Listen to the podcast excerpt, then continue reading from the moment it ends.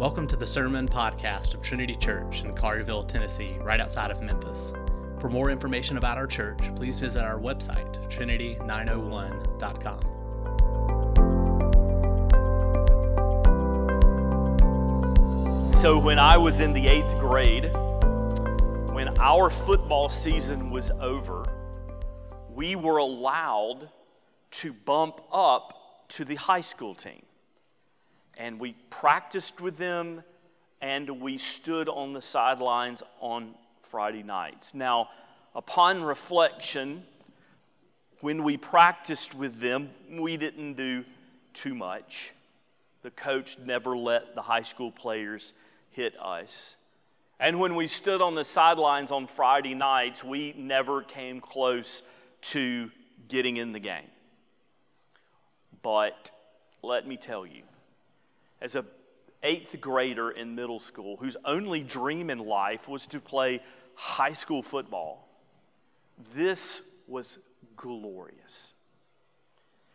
I remember one day after practice, my mom arranged for me to ride home with a high school player who lived near us. And we had a senior quarterback who was the star. And he was also a star in basketball. And he was Joe Cool. You want to know how cool he was? He drove a Porsche. I don't know what business any kid in high school has driving a Porsche. Nobody else in my school even drove anything remotely close, but he did. And my ride could not take me home that day and he looked at me and he said, Brewer, I know where you live. You want to ride home? And it was as if the heavens opened up. And in that moment, I thought I was the coolest person in my school because I was with him. And as we took off in his Porsche, it seemed like we were going 100 miles an hour. I'm sure he was probably obeying the speed limit. He said to me, I need to run some errands. Do you mind if I go a few places before I take you home? yes. And I did everything I could to make sure that whoever passed us on the road saw that I was in the Porsche with him. It would only further elevate my status as an eighth grade kid. The star player in this incredible car going around town. Just being with him was special. Now, you, you understand the humor of that illustration, but as I was looking at our passage today, the last verse made me realize that God is telling us that He is with us, that God is with His people. And that is not funny. That is not a silly illustration. It is unbelievable. It is powerful. It is incredible that verse 23 tells us that God is with us. And as I thought it changed everything in that moment as an eighth grader, in reality, the truth for today and forevermore is that it changes everything that God is with us. And so there's really one thing that I want us to talk about this morning. We are coming to the end of chapter 8. Now, as I've told you previously, chapter 7 and chapter 8 serve as like a hinge in the book of Zechariah. And we are moving, beginning in chapter 9, to the second phase of this ancient work. And so, looking at the chapter and going back and looking at verses 1 through 13, which we've already covered that ground, I wanted to provide a summary as we move into the second part of this book. So we see in our verses today a division. I think you can divide it up 14 through 17 18 through 19 and 20 through 23. God is telling Israel in this chapter that he is going to bring blessing to his covenant people. I have great plans for you. I have great things in store for you. I want to do wonderful things for you because I am a loving and gracious and merciful God who keeps his promises. Promises that I made to Abraham, promises that I made to Noah, and promises that I made to Adam.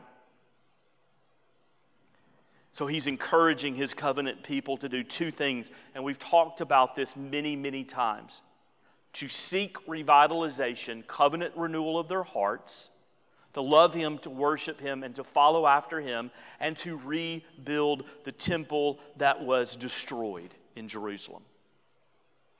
So, verses 14 through 17, we see God saying to His people that He is going to bring good to Jerusalem. He's encouraging them to commit themselves to covenant obedience. I have great things in store for you, I have big plans for you. I am going to fulfill my promises to you, and you need to be obedient to me because of who I am, what I have done, what I am doing, and what I will do. So, what does covenant obedience look like? What does revitalization of the heart and soul look like? And the Lord is saying that you will speak the truth and act justly towards one another. That my word, which is true, will infiltrate your heart and your mind, and it will pour forth from you because you are in sync with me and who I am as my people. You will you will be about what is right and good, and you will act justly. Your actions will be good and right. You will love your neighbor as yourself. Be a reflection of me. It's a good reminder for us. Be a reflection of me. Also, we see in 14 through 17 to guard your hearts and shun evil. Guard your hearts and shun evil. Again, another good reminder for God's people today. We live in a sinful, broken, fallen world. I've said this many times. And the world speaks to us, the world pursues us. The world wants to trap us, it wants to fool us. It comes to us often in intricate, well planned disguises. Our adversary wants nothing more than for this church plant and its family to fail, to fall for his ruthless schemes. We can often be too relaxed we can often be too comfortable. And the Lord is reminding us that part of spiritual renewal is understanding our proclivities to sin, the depravity of our heart, and guarding it and shunning evil, turning away from sin, seeking to obey the Word of God, being holy as Jesus is holy. These are all beautiful things that we should pursue because of who Jesus is and what he has done for us. So we see this mentioned to Israel in 14 through 17. In 18 and 19, God talks about a new day and its arrival. A new day is coming. That when this promise is fulfilled, the feast that we talked about a couple of weeks ago, these feasts that originated as a result of the destruction of the temple. And the Lord,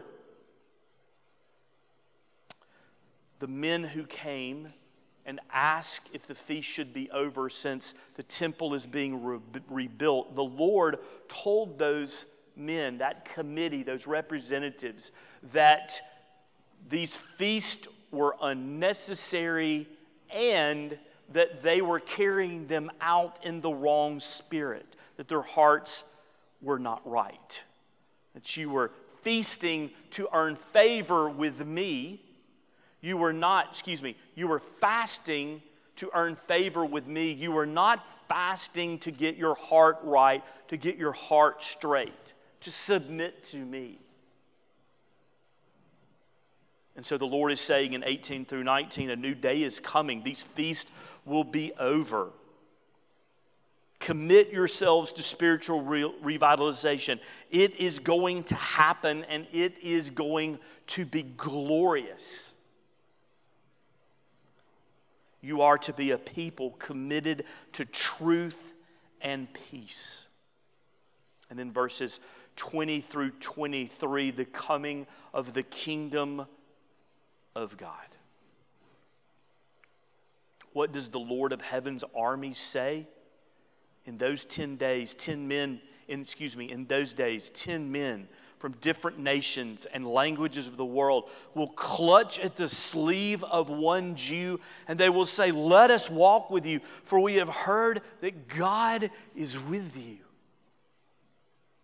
They will cling to him, drag us to Jerusalem because we've heard how great Yahweh is. And so we see a glimpse of the coming of the kingdom of God. What is the kingdom of God? It is when the reign and rule of God is experienced by everyone, everywhere. Remember, according to the word, according to the words of the Old Testament, Israel was to be a priest to the nations.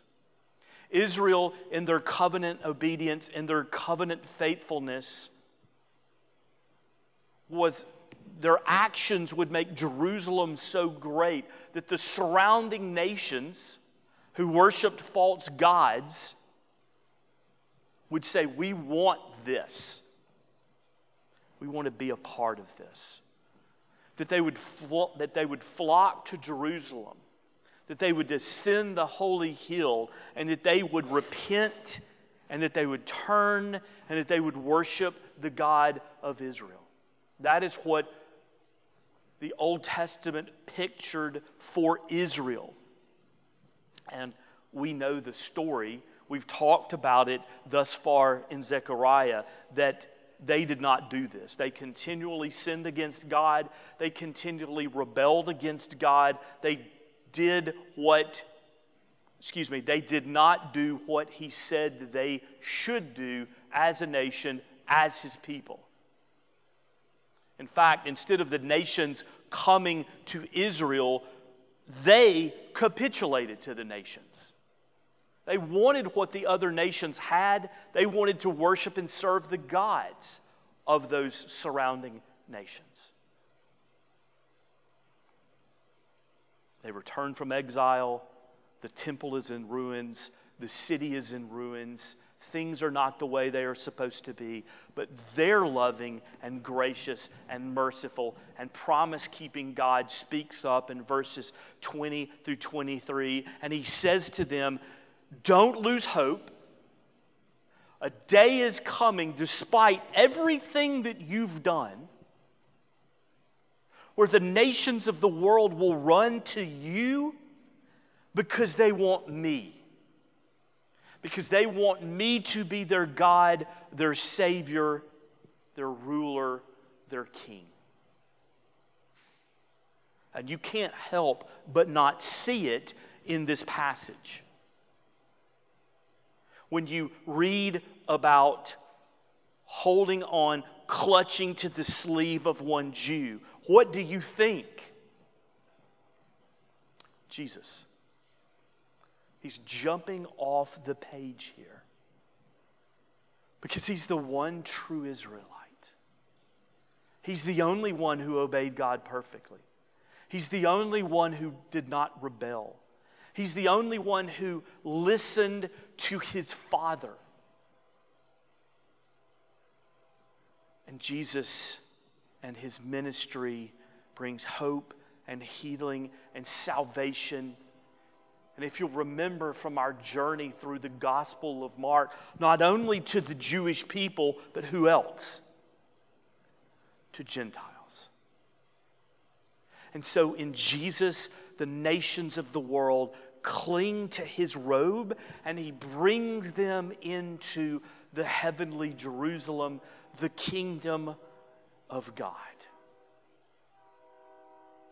And so that brings chapter 8 to completion.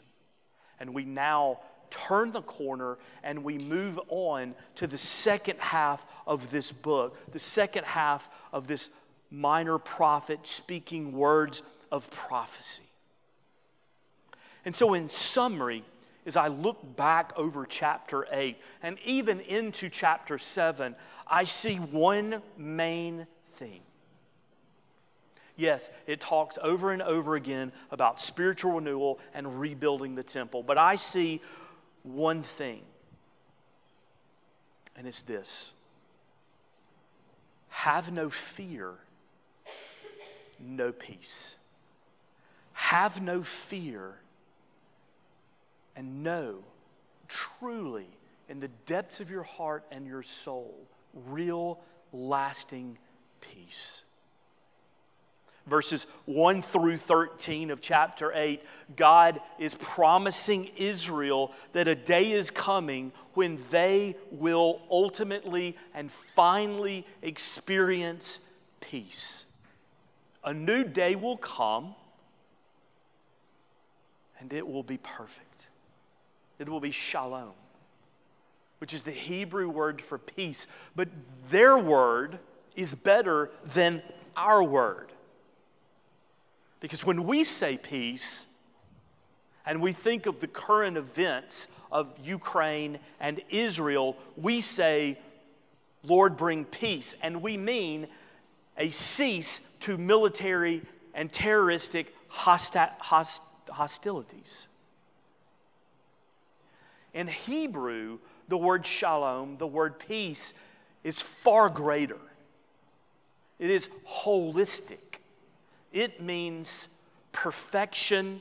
It means the ceasing of violent hostilities, the end of war, the end of hunger, the end of disease, the end of poverty the uprooting of all things that are terrible and problematic and evil, the restoration of everything in the name of God for His glory. Wholeness, holistic, lasting, ultimate peace. And so God is telling Israel in these first 13 verses that day is coming. I promise you. Verse 15. So again, I have purposed in these days to bring good to Jerusalem and to the house of Judah, the coming of the kingdom of God, shalom. And then he says, Fear not. Again, the summary of chapter 8 no fear, know peace. N O, fear, K N O W, peace. so that brings us to today.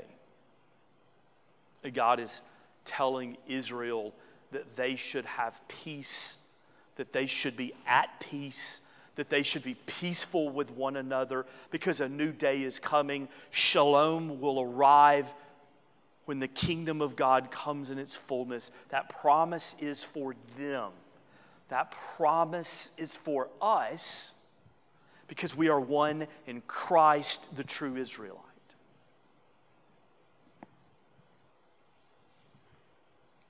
You have fears. I know you do. You are human just like me. I know mine.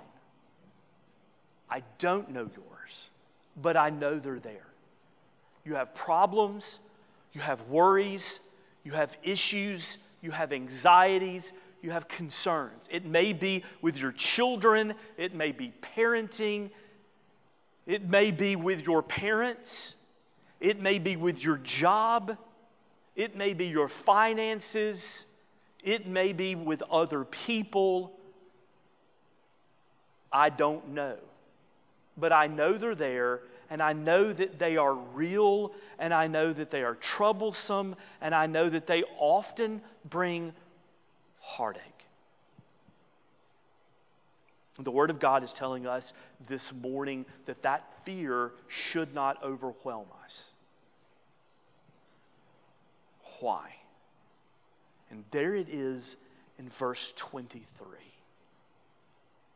It's because we are clutching as believers to the robe of that Jew.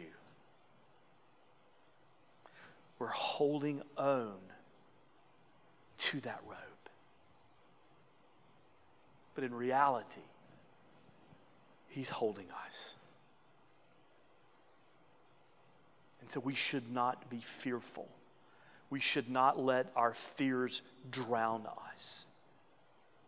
There's four theological propositions in Jesus that tell us that the people of God, his covenant children, like Israel so long ago, should not be fearful because the one that we hold on to, the one that holds us more tightly and perfectly, loves us greatly.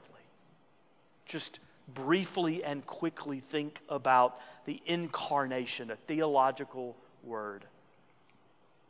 That Jesus pursued you.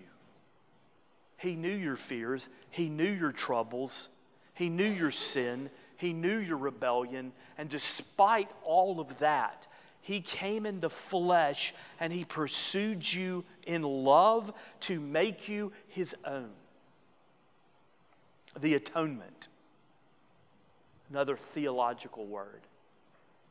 That Jesus loved you so much that he gave his life for you. So that you no longer have to fret, so you no longer have to worry, so you no longer have to fear. He has redeemed you, He has saved you, whatever the world may bring. He has made you right in the sight of your Father God. The resurrection, a term we're all familiar with. How much did Jesus love us?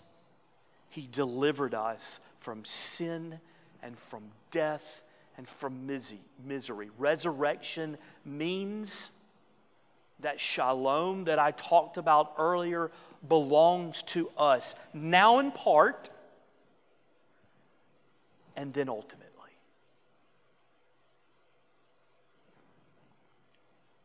And then one more the ascension.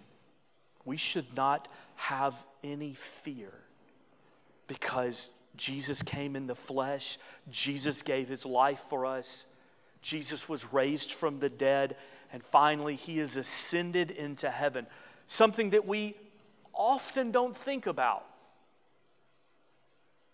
we perhaps dwell more on the incarnation, the atonement, the resurrection, Christmas, Easter. But Jesus loves us so much that he now rules from heaven as our high king from the throne of grace over us actively. I remember thinking about this as a child, and it was as if I was taught he was raised from the dead and he left and he's gone, and maybe he will come again one day. But that's not the theology of the ascension. The theology of the ascension is that he rules and power with authority and he sends his spirit to minister to the greatest fears of our heart. He is there and He is not only watching over you at every moment, whatever may come your way, He is praying for you all the time.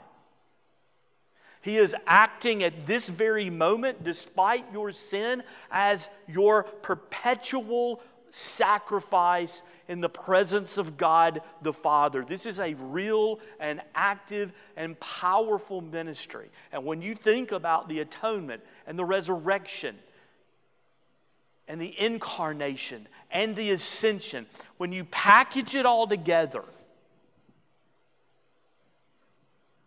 your heart should feel light and your soul should feel free. Because you have a God that loves you mightily, He has made great promises to you, and He has done wonderful things for you. No fear, know peace. Colossians 3:15 says, and Trinity let this be the word that you take with you this morning into the world, into a week that will be filled with challenges and guess what? Fears. Let this be the word that guides you as we go our separate ways. 1 Corinthians, excuse me, Colossians 3 15, the Apostle Paul says, Let the peace of Christ rule in your hearts, to which indeed you were called in one body, and be thankful. Let the peace of Christ, his incarnation, his atonement, his resurrection, his ascension, bring peace to your hearts.